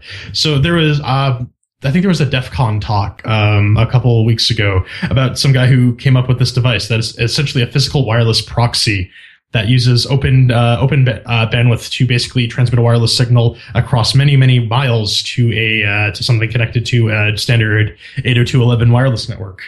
Uh, the, the guy demoed this, and then two days later, all messages from that on the website were shut down due to some unspecified Yes. complaint from the U.S. Department of Defense. So I think what's hap- what might be happening is they're trying to crack down on people trying to create devices like this that would stop the government from tracking you. Yeah, and if you also want to go, you know, uh, Edward Snowden route, uh, if the government can make it a law that you have to encrypt firmware so that you can't uh, modify it, that also means that you can't detect and and bash Yeah. their listening devices that they are putting in the chips. Mm, no, Yeah. Another nitpick: uh, you, that wouldn't be a UEFI thing on these guy on these sorts of routers because they're all MIPS boards. Well, I You'd said at least have UF, to have- UEFI like. Con- uh, yeah, it, it, it, it, it, it's it's all done in the bootloader because you don't actually need a BIOS for these machines. The Linux kernel that runs DDWRT and actually any of these other um, uh, operating systems that exist on these wireless routers are more than capable of handling BIOS level tasks. Right. So the, the idea is to, and the fact the technology doesn't doesn't exist. So this would be government fiat dis, defining the creation of technology, the implementation of that technology, and the inability of any customer who uh, business who does uh, any company who does business in the U.S. to opt out of it, and the inability of any customer who is, resides in the U.S. to opt out of it. So uh, for those reasons, technical aside, that is a governmental overstep. That's a bad idea. And I recommend that you go to savewifi.org and at least educate yourself on the process. But Mark, it's okay because we're still the land of the free, right? But And until it- it- for it- it- it's fine because your Wi-Fi router will still kill your sperm count. yeah. Well, you know, I've got my three kids. I'm good. Um, Yep, in fact, too. that would save me a surgery. Um, I would be fine. with You- that. you- then, then you can speed that up with a microwave. I'm just saying. Yeah, yeah, that uh, that hurts. Uh, I'm just saying, not that I've tried it. It- it- I'm just it- it assuming hurts- it that would be so painful. good. My God, it hurts so good. So you got to. Most of them won't go with the door open. So how do you? and Never mind. Moving right along. Not not not with that attitude, it won't. But I think you got, you got one more story. You gotta you want to take a stab at? Um, I, I think I'm done with the news. But this week in history, what happened, Seth? Okay, we're going back in the internet time machine. George Stibitz pioneers the first remote operation of a computer September the 9th, 1940. So pre-World War II Wow. from an American perspective, um, we were already figuring out how to remote into computers. So I don't know what he would be doing at this time, but you know, maybe he like, um, threw a punch card, figured out some way to throw a punch card across the room. But I mean, he pioneered it. So, you know, you can think of George Stibitz every time you are remoting, you are remotely accessing a computer or server. Way to go. so this George. would be the first, probably the first instance of a dumb terminal or something like it, um, where you you know uh, have some sort of thing set up. You're not actually punching cards, but yeah, that that is way the heck back there that if, we were if trying to only figure there were out. some repository of information where we could look up and see exactly what he did. I didn't. I just found Uh, the he date. uh, he he coined the term the term digital. Apparently, I'm looking at the Wikipedia article for George Stibitz right now. So ah, Yay, interesting. Wikipedia. If you can't trust anonymous strangers on the internet, who can you trust? well, you have that's, to uh, that- remember. I think it was uh, Abraham they- they- Lincoln. They, they cite their sources. So. Yeah. Abraham Lincoln said, "If you can't trust strangers on the internet, who can you trust?" If I remember right. correctly. Well, he's a vampire, so don't believe him anyways. Oh, wait, thought he was a spoiler alert! hunter. Gosh, that that that yeah, that might have been spoilers if you haven't finished reading Abraham Lincoln Vampire Hunter, but the book's been out for like seven years now. So yeah. What is that- what is the statute of limitations on spoilers? I mean, if I tell you that in Crying Game he's a she, is that a spoiler for something twenty years old? No, no, she is a she Yeah, man. yeah, whatever. Yeah, I gotta get your terminology correct. Oh my address them! By the gender they address them by the gender they prefer to be called by, dude. That's just how it works. Be In- polite. In 1940, Stibitz used a teletype to send commands to the complex number computer over telegraph. So Telegraph. using a telegraph line. Uh, Well, that wow. that actually makes perfect sense to me because telegraph is binary. right. Morse code Yep. is binary, so that's that's brilliant. Um, Go- makes go- perfect go- sense. Uh, if, if if you want a bit of additional uh, cool look up afterwards, go check out the Victorian Internet. That was kind of neat. Where it was an entire network of telegraphs of people just transmitting messages and information back and forth. All right, so Jordan, uh, other than LinuxGamecast.com, do you have uh, a favorite s- site on the web or something that you'd like to point our listeners to? Yeah, sure. You can head on over to Pornhub.com. No. um, uh, no. Do that uh, at work. Make sure you go to work to do that. Oh yeah, no. Just uh, you know, you know, go to the playground, whip out your uh, whip out your tablet, and just go to go to Pornhub. It's perfectly healthy, man. Just not in public. Uh no, uh, not really featured anywhere else but LinuxGameCast.com. You can find me. I mean, on my Twitter, Google Plus profiles at uh, the Burning Fool on Twitter, plus Jordan Svung on Google Plus. Um, but beyond that, yeah, most of most of the crap I do is on Linux Gamecast, and occasionally this podcast. So, Cool. so that means you're planning on coming back. That sounds like occasionally means more than once. I have no idea. You guys gonna have me back? You think I'm going to invite you back after this fiasco? Have you had enough punishment? Are you not entertained? All right, so uh, Seth, what do you have for your show closing spectacular in the dev random section of the show? Okay, I wanted to amp up the random because it had been a while. So uh, if you go over to zombiepassions with an S dot com, the 100% free dating and social networking site for zombies and zombie lovers. Um, you know, you can find I'm, your I'm- I'm- zombies. I'm sorry, we, we, we prefer to be called necrophiles. Thank you very Yes, much. Yes, you can find zombie. You know, maybe you're a toxic spills zombie or a mutated virus zombie or a radioactive meter zombie. So, you know, Do, does not- it have to come down to classifying? Do we always have to put people in categories? Can't we just be undead? But come on, Yes. people like what they like, and the undead likes what the undead likes too. So, you know, um, And even if you're a zombie Well, hater, well, if, if, if, if they're if they're sentient and dead, I mean, your average skeleton zombie's not going to say much. Liches, ghouls, ghasts. Wow, I'm showing my nerd cred here. Whatever. well, I I, I, don't got, know. I got my AD and D. I got I got my AD and D monster manual like right there. I can just start spouting off. Oh, So do I. I'm right there with you. It's right there. yeah. I'm Right caught in a nerd crass crossfire. Somebody Wait, help okay, me. hold on. Is this the original? Is this the original monster manual, or is this like version two? Because Uh, I grew up No, on the the second. original, so This, uh, um, this, Is this the DM3R, not the this is the binder, man. The binder. oh, okay. Oh. Then see that that's that's too new school. You're not old school enough for me. I reject you and substitute a reality of my own making. But, buddy, I will, I, I, I will, I will kick your Moldvay basic D and D. Bring it on, cupcake. Is anybody else excited about uh, Spielberg's uh, rendition of Ready Player One coming out? Should What? be interesting. I'm intrigued. Um, I'm intrigued. I mean, I, I mean, as long as Indiana Jones doesn't show up, I'll, uh, I might go see it. I don't know. He he did such a great job whenever he gave the uh, early universe of Star Wars a run for its money. So I don't really know. Um, but yeah, so anyway, that's zombiepassions with an S dot com for all of your zombie loving needs.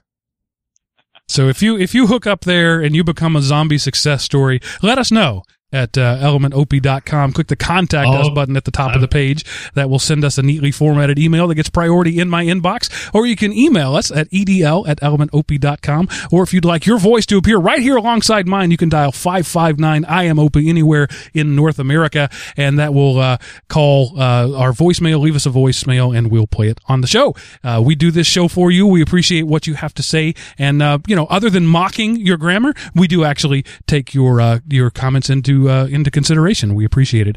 Uh, Jordan, thanks for hanging out with us. Uh, any No final problem. words?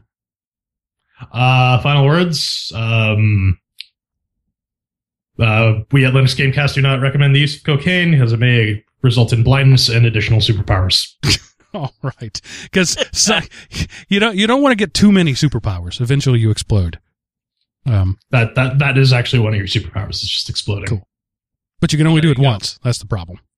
I used to Yeah. when my kids were really annoying me. I would say things like, "If you don't stop that, I'm going to eat your eyebrows." And the problem is, I can only do it once, so make it count. Clearly, clearly, you you or your children don't understand how eyebrows work. so, uh, I'm, I'm I'm I'm gonna leave that at that. Uh, I, I I I don't consider myself a particularly intelligent man. I think I know how eyebrows work. Well, if you if you t- pull out the whole root system and everything. Anyway, moving on. Thanks for hanging out with us, Jordan. We appreciate it. You're welcome back. I'm not going to say anytime. You're welcome back. Uh, we have your people call my people. We'll do lunch. Uh, Chris, Seth, Mhm. it's great to have both of you back. Uh, uh, Chris, uh, thanks for for making the Herculean effort to get connected in whatever way you can. Those two tin cans and a string you strung up actually worked pretty well. Thanks for being with us, uh, listener. Thank you for hanging out with us. Uh, we look forward to talking to you next next week. But for now, that ends this episode of Everyday.